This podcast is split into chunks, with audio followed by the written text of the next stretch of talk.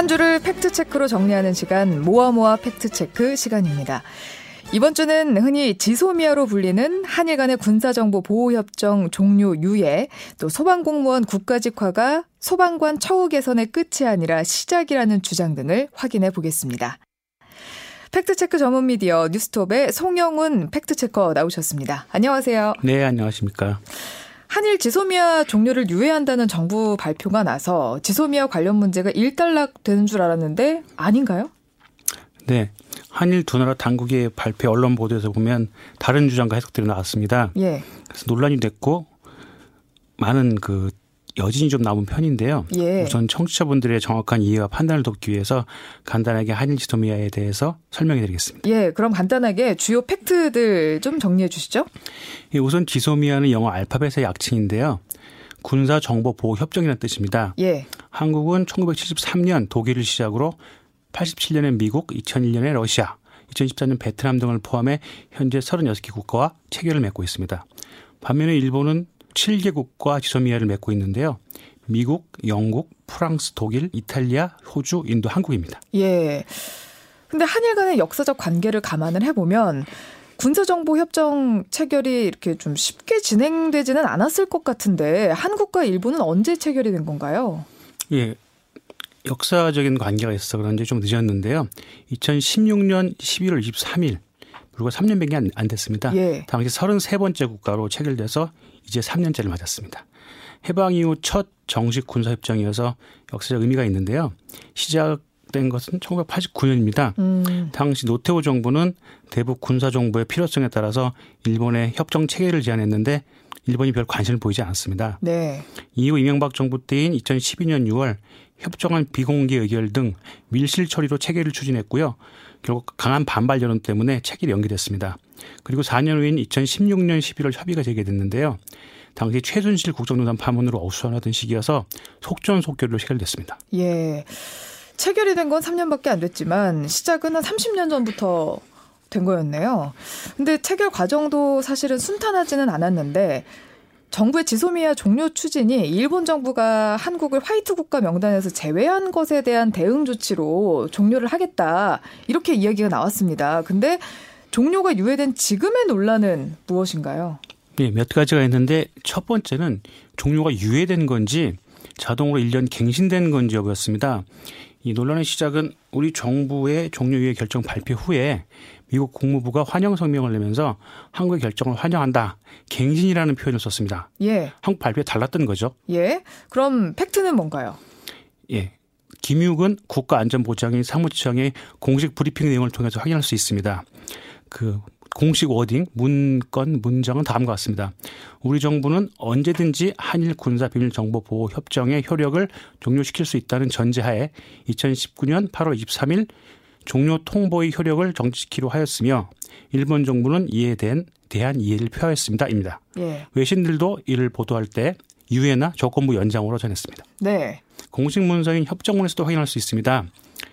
이건 검색하시면 찾을 수 있으신데요. 예. 대한민국 조약 제 2320호 대한민국 정부와 일본국 정부 간의 군사비밀 정보 의 보호에 관한 협정 좀 길죠. 예. 예, 제 21조 발효, 개정, 기간 및 종료 사망에 따르면 이 협정은 1년의 기간 동안 유효하며 그 후로는 어느 한쪽 당사자가 다른 쪽 당사자에게 이 협정을 종료하려는 의사를 90일 전에 외교 경로를 통해 서면 통보하는 경우를 제외하고는 자동적으로 1년씩 연장된다고 되어 있습니다. 네. 우리 정부가 협정 종료 의사를 이미 통보했기 때문에 자동 1년 연장이 해당되지 않습니다. 음. 이에 대해서 고노 다로 일본 방위상도 일본 언론과의 기자회견에서 한국 정부의 종료 유예는 어디까지나 일시적인 것으로 이해하고 있다며 협정의 원칙에 따라 안정된 상황이 되도록 계속 요구할 것이라고 말했습니다. 예. 이번에 우리 정부의 유예 입장 이후에 이런 논란이 또 나왔습니다. 일본 정부는 아무것도 안 했는데 한국이 먼저 유예했다. 이런 주장. 사실인가요? 우리 당국 관계자는 이달 중순경 일본 측에서 수출 규제 철회를 위한 대화 의사를 밝힘에 따라서 지소미아 종료를 미루고 협의를 진행키로 했다는 건데 반대로 일본 정부는 지소미아 수출 규제는 전혀 다른 문제라는 주장입니다. 음. 일본 언론들이 일본은 아무것도 하지 않았다. 일본의 케이오스다. 이런 식의 보도를 했고요. 예. 국내 일부 언론들이 그대로 받았으면서 논란이 됐습니다. 예. 논란이 커졌습니다. 예. 이걸 두고 또 두 나라 정부 간의 사과 여부 공방이 이어졌잖아요. 네. 유해결정 발표 불과 3시간 후인 오후 9시에 일본 정부의 발표에 항의하기 위해 우리 외교부가 미바의 다이스키의 주한 일본 대사관 정모 공사를 초치했습니다. 예. 초치가 예. 이제 외교적으로 좀 마음에 들지 않은 상황이 있을 때 대사를 불러서 네. 네. 그런 건데요. 이 과정에서 일본 외무성 차관의 사과 메시지가 있었다는 것이 우리 측의 주장입니다. 반면 모테기 도시미치 일본 외무상은 일본이 사과한 일이 없다며 양국 언론의 보도에 차이가 있는 것으로 이해하고 있다고 밝혔습니다. 예. 그럼 어디가 맞는 거예요? 음, 이 취재를 하다 보면 국방과 외교 분야는 국가 안보와 외교 관례상 드러난 자료가 많지 않은 경우가 많습니다. 예. 그래서 팩트체크가 좀 어려운 경우가 많은데 언론은 그나마 공식 브리핑 에 백 브리핑이라는 게 있습니다. 언론을 대상으로 따로 이제 얘기를 해주는 거죠. 예. 그걸 통해 서 조금 더 사정을 알 수 있지만 일반 국민들은 그 배경이나 속사정을 알기가 쉽지 않죠. 네. 예, 이럴 경우에는 드러난 확실한 팩트들만 나열해 놓고 중간중간 빈틈을 맞춰보면서 퍼즐 맞추기 식으로 맥락을 짚어보시는 것도 좋은 방법입니다. 예. 이런 식으로 확인해 보시기 위해 제가 좀 팩트를 정리해 보면 첫 번째는 일본 정부가 일단 지소미아가 연장된 이상 실익이 없으므로 대응을 삼간다는 방침을 발표한 것. 음. 또 다른 팩트는 지소미아 수출 규제는 무관하다고 했는데 지소미아 종료 유예와 수출 규제 해제를 위한 국장급 대화 연동을 받아들인 것. 그리고 세 번째는 정용 청와대 안보실장이 이런 발언을 했습니다. 아베가 양심인데 의심스럽다. 음. 사실 외교상 지나친 표현인데요. 이것과 함께 강한 유감 표명이 있었는데 이에 대해서 일본 측에 특별한 반응이 없었던 것입니다. 음. 일본이 이에 대해서 더 이상 대응을 삼가고 있는 거, 또 대화 연동은 그럼에도 불구하고 받아들였다. 여기에 좀 방점이 찍히는 건가요? 네, 저도 좀 그런 쪽에 방점을 두고 있는데요. 어, 한 가지 팩트를 놓고도 사람들에 따라서 이제 입장에 따라서 해석을 달리하는 경우가 있어서 100% 확신은 할 수 없습니다. 하지만 현재 여론은 우리 정부 발표에 좀 더 신뢰를 두고 있는 것으로 보여집니다. 지난 25일 저녁에 발표된 한 여론조사에 따르면 지소미아 종료를 조건부로 위한 정부 결정에 대한 지지가 70% 이상이 잘했다고 평가했습니다. 예. 한일 지소미아 종료 유예가 맞고 이를 두고 한일 간의 주장이 엇갈렸지만 우리 국민들은 우리 정부의 주장에 좀 더 힘을 실었다고 정리하겠습니다. 첫 번째 뉴스가 조금 길었는데 다음 뉴스는 미국과의 관계입니다. 한국 방위비 분담금 수준이 무임승차 수준이다라는 얘기가 있어요. 예, 무임승차 뭐 어려운 거죠. 미국의 마크 에스퍼 국방장관과 미 국무부 부장관에 지명된 스티브 비건 대북 특별 대표가 이 같은 말을 했습니다. 한국은 부자 나라이니까 방위비 분담금을 더 내야 한다는 주장입니다. 예. 미국은 현재 우리나라의 다섯 배 수준의 2년 이전 연도의 다섯 배 수준의 분담금 인상을 요구하고 있습니다. 다섯 배면 얼마예요? 예, 좀 큰데요. 올해 분담금이 1조 389억 원입니다. 다섯 배가 되면 대충 봐도 5조 원이 넘겠죠? 예. 달러로 47억 달러, 한국 돈으로 5조 4,850억 원까지 요구한 것으로 알려졌습니다. 음. 참고로 우리나라 올해 국가 예산은 470조 원, 국방 예산은 46조 7천억 원이었습니다. 예. 그러면 한국의 분담금 수준이 무임승차 수준인지 한번 확인을 해봐야 될 것 같습니다. 네, 몇 가지로 확인해 봤는데요. 일단 수치상으로 한국의 동맹 기업 부분은 미국의 다른 주요 동맹국들과 비교해도 크게 밀리지 않습니다. 안보 비용 분담 수준을 비교할 때 보는 첫 번째 지표가 각국의 국방 예산인데요. 지난해 한국의 국방 예산은 GDP의 2.6% 규모이고 예? 미국의 주요 동맹국인 독일은 1.2%, 일본은 0.9% 이것보다 크게 높습니다. 음. 그리고 미국이 북대서양 조약기구 즉 나토 소속 동맹국들의 요구하는 2%를 가볍게 넘는 수치입니다. 예. 그럼 이 수치들만 비교했을 때는 무임승차라는 표현은 조금 과해 보이는데 그렇다면 분담금 자체가 주한미군을 유지하는데 좀 부족한 건 아닌가요? 한 언론이 취재한 군 내부 자료에 따르면 한국 분담금 중 한 해 평균 200원 가까이가 일본 주둔 미군에 쓰이고 있는 것으로 나타났습니다. 200억 원 네. 가까이가. 네. 그럼 한국의 분담금이 일본에 쓰이고 있는 거예요? 예, 이게 군 내부 자료이기도 하고 보안상 문제가 그 보안 사항의 문제로 정확히 확인은 불가한 상황인데 일단 내부 자료 취재에 의하면 그렇다고 볼 수 있습니다. 음. 또 다른 문제는 현재 분담금을 다 쓰고 있지 않다는 겁니다. 남아 있다는 거죠. 지난해 말 기준으로 남은 돈이 약 2조 원에 달했고 2조 원이 남아 있으면 이걸로 이자 소득이 생긴다는 분석도 있습니다. 음. 큰 소득이 생길 것 같습니다. 그러니까 모자라지 않다라는 네. 거죠. 네. 미군에 지원하는 게 또 분담금뿐은 아니다 이런 주장도 있습니다. 네, 이렇게 한국 원화로 지불하는 분담금뿐 아니라 따져 보면은 주둔지 주변을 잘 못 쓰게 되겠죠. 정비를 또 해줘야 되고 예. 그럼 부동산 지원 그 다음에 미군을 지원하는 카투사 병 지원 인건비죠. 그리고 세금 면제되는 부분이 많이 있습니다. 유류세 같은 것도 면제가 되고요. 네. 그다음에 공항 항만 이용료 등도 다 면제가 됩니다. 게다가 평택기지 이전 비용 같은 특별한 비용까지 합치면 한 해에 5조 원이 넘을 때도 있습니다. 음, 어떻게 보면 무임승차가 아니라 더 과도한 비용 분담이다 이런 느낌이 들기도 하네요. 네, 실제로 미국 내에서 이런 이거에 대한 반론이 나오기도 했고요. 그 한국의 국방정책연구 2019년 가을호에 실린 논문에 따르면 2017년과 2018년 2년간 연평균 미군 주둔 비용 부담률은 독일이 11%, 한국은 40.2%, 일본은 45.1%로 추산됐습니다. 결코 적은 수치는 아닙니다. 예. 미국이 주장하는 한국 방위비 분담금 무임승차 수준은 전혀 사실이 아닌 걸로 판정하겠습니다. 소방직 공무원 국가직화를 위한 소방공무원법 개정안 등 6개 법률안이 19일 국회 본회의를 통과했습니다.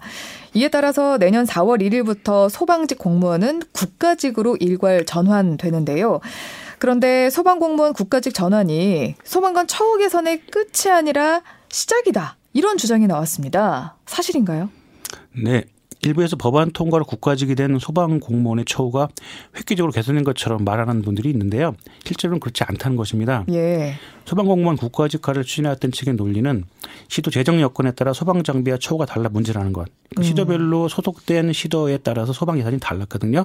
그래서 그게 처우가 달라서 문제였고 전체적으로 처우가 낮기 때문에 개선이 필요했다 이런 논리였고요. 예. 그래서 이번 법안으로 소방관의 처우를 동일하게 하는 것은 가능했지만 근데 실질적으로는 처우가 개선된다고 보기는 어렵다는 견해입니다. 소방직을 계속 늘림으로써 근무 여건이 개선되는 효과는 있지만 이게 국가직과는 직접 연관이 없다는 사안입니다. 음, 그럼 지역별로 처우가 다르던 게 좀 맞춰질 수 있지만 평준화가 될 수는 있지만 상향 평준화, 그러니까 더 나아지는 건 아니라는 건가요? 네, 오히려 하향 평준화될 가능성도 보입니다. 대표적인 것이 복지 포인트인데요. 복지 포인트는 공무원들이 사실상 현금처럼 받는 이 보너스 같은 건데 중앙정부 공무원이 지방정부 공무원보다 덜 받습니다. 어. 예, 중앙직은 일괄적으로 40만 원이 나오는데 지방직은 이보다 두 배에서 많게는 네 배를 더 받는 경우도 있습니다. 예. 대표적으로 서울시 복지 포인트는 150만 원입니다. 결국 소방공무원이 중앙직화가 되면 임금 초액이 오히려 삭감될 가능성도 생긴 것입니다. 예. 그러면 소방관 국가직화를 추진한 이유가 뭔가요? 예, 소방 예산입니다. 정부는 소방 공무원이 국가직화가 되면 소방 안전 교부세로 지방에 지출하던 담배세 20%를 2020년까지 45%로 인상한다는 계획을 발표한 바 있습니다. 예. 지방에 소방 안전 교부세 형태로 더 많은 돈을 줄 테니까 지방은 이 돈을 보태서 소방 관리 예산 지출을 늘리라는 것입니다. 지방 예산 지출을 원활하게 할 수 있도록 중앙 정부가 충분히 예산을 내려보낸다는 것은 의미가 있습니다. 음, 결국 소방공무원이 국가직화가 되어도 실제 직접적으로 돈을 지출하는 것은 지방 정부다 이런 의미네요. 네. 소방공무원 국가직화가 소방관 처우 개선의 시작이다라는 말이 일리가 있어 보입니다. 대체로 사실인 걸로 판정하겠습니다. 최근 일본 제품 불매 운동의 하나로 가장 큰 타겟이 됐던 유니클로가 히트텍이라는 네일을 무료로 제공을 하면서 많은 소비자들이 매장으로 향했다. 이런 보도와 주장이 있었습니다. 실제로 늘었습니까? 네, 행사는 지난 15일부터 일주일 동안 모든 구매 고객에게 선착순으로 발열레이 10만 장을 무료 증정한다. 이런 행사였습니다. 예.